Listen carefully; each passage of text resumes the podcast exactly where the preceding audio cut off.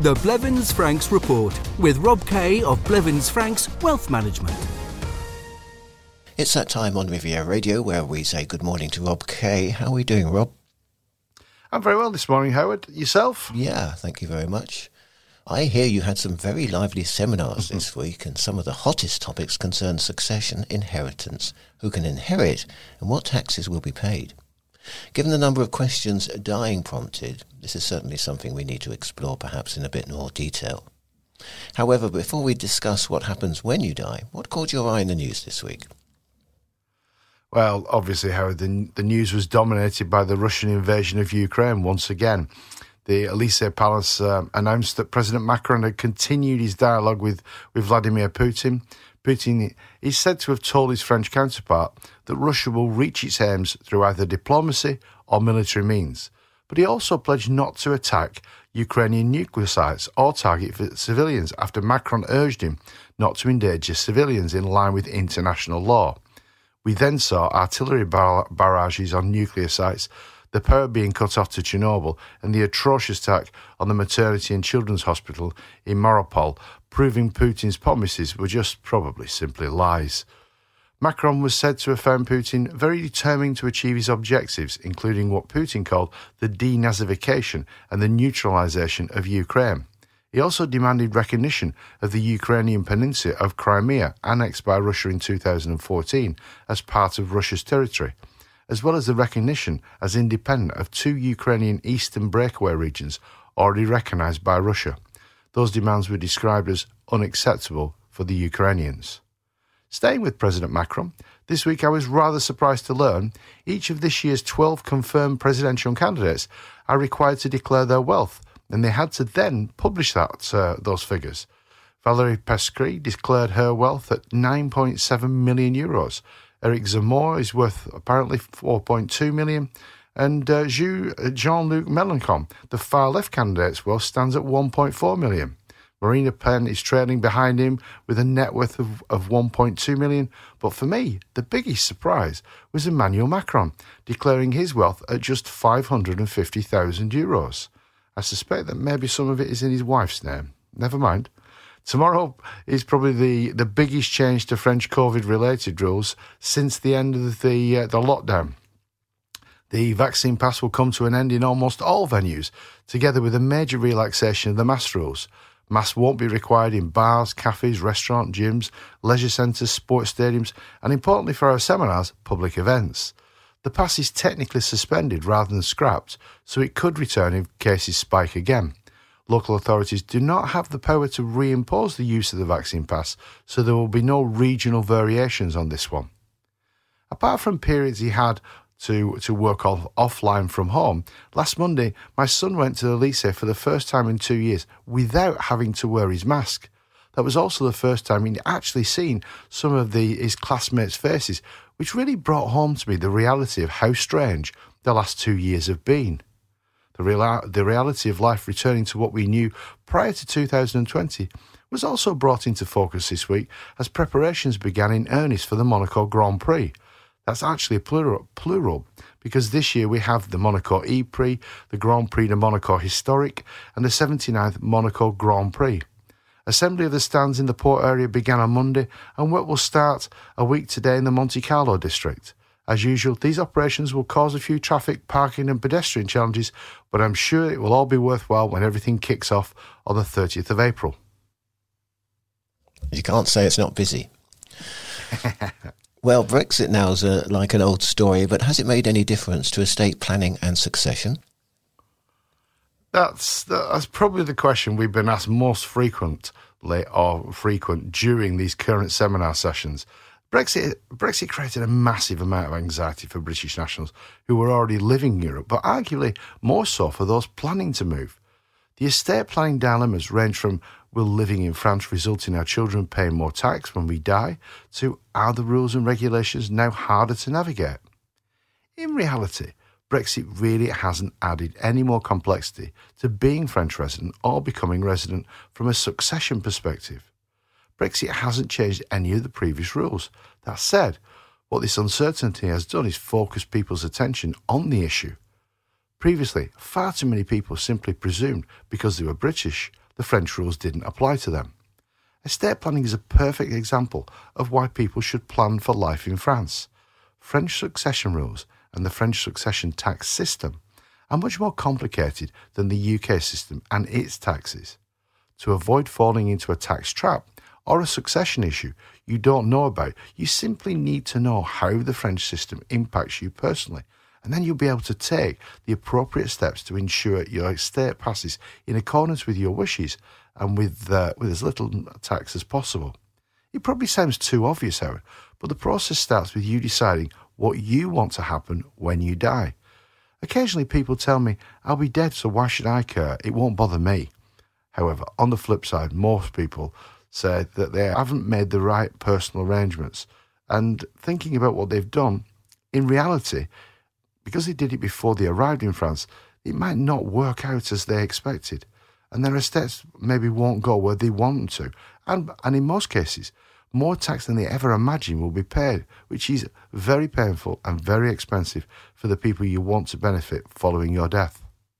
Should British expatriates living in France have a UK will or a French one? And what do they need to know? Well, from a from a succession or estate planning perspective, we need to understand firstly the basic differences between the UK and France. In the UK, you are free to leave whatever you want to whoever you want without any restrictions. France operates under a completely different system known as, known as the Napoleonic Code.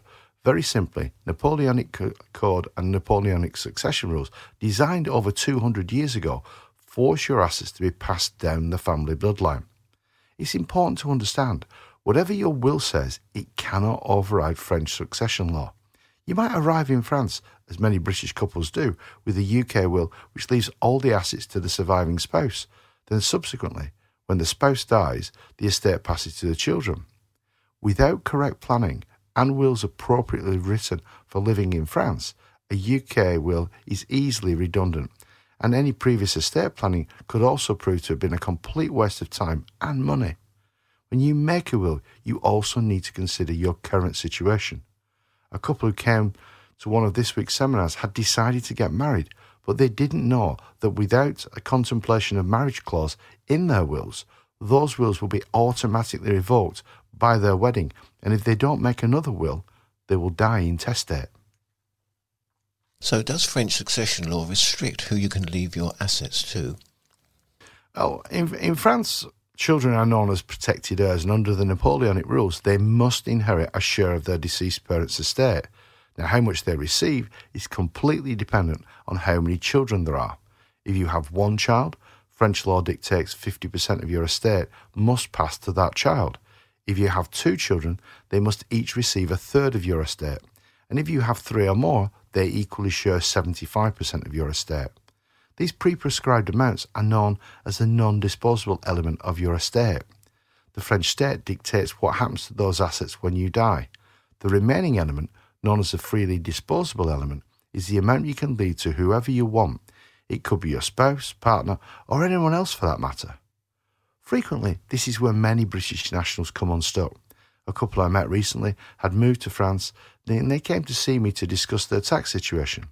Like most of us, they wanted, wherever possible, to reduce their French tax liabilities. However, they're not married, but they have two young children. We discussed tax, but our conversation was quickly hijacked by the succession implications of a one year and three year old inheriting serious wealth, and potentially the partner not receiving the desired inheritance. Then, or what she would receive incurring the full force of the French succession system and a 60% tax bill. Can you explain then what EU succession law is and can this help? Bluntly, the, the, the French forced heirship rules frequently don't suit expatriate residents. However, since 2015, it's been possible to use the EU succession regulation known as Brussels IV to elect for the succession law of your country of nationality to apply when you die rather than your country of residence. This applies to all foreign nationals living in Europe, so Brexit hasn't changed anything. You need to elect for Brussels IV in a French will, or French law will automatically apply. However, before everyone goes rushing off, this is not a one stop solution you need to understand the pros and cons. Opting for UK rules could have the unexpected consequence of making you liable to UK inheritance tax on your worldwide assets as well as French succession tax.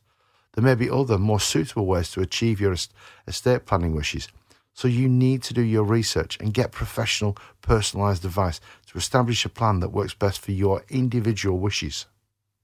Hasn't France recently approved changes to Brussels 4? Can you explain what this means? Yeah, on the 13th of August, the French Constitutional Council approved new legislation, which which effectively forced the uh, the French heirship rules applied on, on on French assets under the European succession regulations. As you said, Howard, better known as Brussels 4, a non-French national resident in France can make an election to apply the succession law of their nationality rather than the default position of, of French succession law. This means that national of a common law country, such as the UK or the US, can avoid the French forced heirship rules and potentially even disown their children. Now, this new legislation, if France if, if French assets pass according to the provision of another country's succession law where there are no forced heirship rules, such as the law of England and Wales, the protected heirs can then make a claim for their share or the share they would be entitled to under the French rules. This means children will be able to challenge their parents' wills and seek compensation. The compensation mechanism will only apply to French assets where the deceased or children were either habitually a resident in an EU country or a national of an EU country, and the law applied in the will of the deceased did not include any forced heirship or protected share for the children. So, are there other ways of getting around the forced heirship rules? N- numerous things can be done. The, the biggest challenge is that they're all quite specific, or, or should I say, they, they generally need to be used in, in specific situations. The starting point is understanding how you're married. In the UK, couples simply get married. They book the church or the register office, the banns are read, they buy the rings, invite their guests, have a party, and off they go on holiday. As my wife and I nearly found out to our cost, the process in France is much more bureaucratic. Anyone who has lived here for a little while will not be surprised to hear there's a list of prenuptial requirements, and then you must submit a dossier to the local mairie. One of the requirements is to meet with a notaire to discuss what French marriage regime you will be married under. The one that you choose will directly impact what happens to your assets when you die, which, if you think about it, could potentially be in 30, 40, or 60 years later. Another very simple strategy is using a clause tontine when a property is bought. Importantly, this clause must be inserted when the compromis de vente is signed. It can't be added later, but the tontine clause will ensure a jointly purchased property automatically passes to the survivor. And of course, probably the most widely used strategy or solution to avoid the forced heirship rules is to hold your investment assets inside an assurance vie because they are exempt from French succession law and they, pay, they pass automatically to the nominated beneficiaries when the life assured or assureds die. This is one of the main reasons why 70% of the French population hold their investment assets inside an assurance vie. But what about French succession tax? Does this also complicate things? I might be unusual, but in my experience, I've found tax tends to complicate most things. Unfortunately, in France, tax is another issue that's complicated by the Napoleonic Code. In the UK, inheritance tax is simply paid by the estate of the deceased before the beneficiaries receive their inheritances, and then at a single rate of 40%. There are just two allowances the nil rate band and the more recently introduced main residence allowance. In France, succession tax is paid by each beneficiary individually the allowances beneficiaries enjoy and the rate of tax they pay varies considerably depending on the bloodline connection to the deceased. Children are allowed to receive 100,000 euros before they have a liability to succession tax. Above that amount, they pay progressive succession tax rates ranging from 5% up to 45%. Brothers and sisters enjoy an allowance of approximately 16,000 euros, then they pay succession tax at either 35 or 45%, depending on the size of their inheritance. Relatives in the fourth degree, such as uncles, aunts, nephews, nieces, can receive about 8,000 euros, but then they pay a flat 55% tax. And if you want to leave your wealth to someone who is not of your bloodline, which I must emphasize includes unmarried partners and stepchildren, they receive just 1,600 euros, before they start paying that French taxman a succession tax rate at an eye watering 60%. So, is it possible to reduce the succession tax your heirs will pay? I hope what the listeners have picked up this morning, Howard, is is a successful estate planning is especially in France is very very specific. It's usually possible to reduce potential succession tax liabilities, but estate planning is complex. That is especially applicable when you have to consider the rules in more than one country and how they interact. Every family is different, so solutions must be tailored to meet your family's personal objectives and unique situation. I frequently meet people who have left the UK and think UK rules won't affect them. On the flip side, I also meet British nationals who've left the UK but think French succession rules do not apply to them because they're British. Unfortunately, Howard, estate planning is complicated and frequently it can become a very emotional issue taking specialist advice is really helpful because not only do you, get, do you get your ducks lined up as you want, but you also get the peace of mind of knowing you've got the right plans in place for both you and your heirs.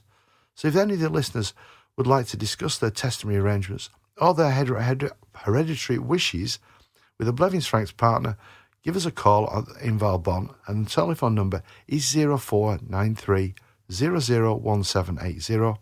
That's 0493 001780.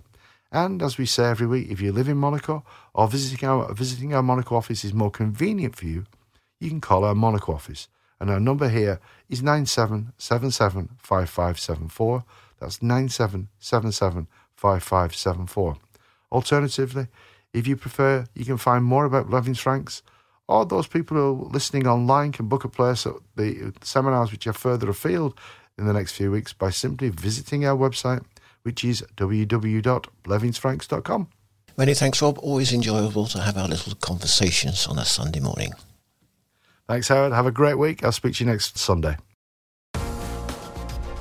The Blevins Franks Report. If you would like more information on any of the topics discussed in this programme, contact your local Blevins Franks office on 0493 001780 or riviera at blevinsfranks.com. Is your wealth management on track to meet your objectives and provide long term financial security? Blevins Franks has 45 years' experience managing our clients' capital.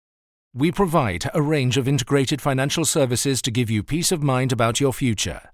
Our investment recommendations are personalized for you and designed to be tax efficient and meet your estate planning wishes. Contact Blevins Franks on 04 or visit blevinsfranks.com.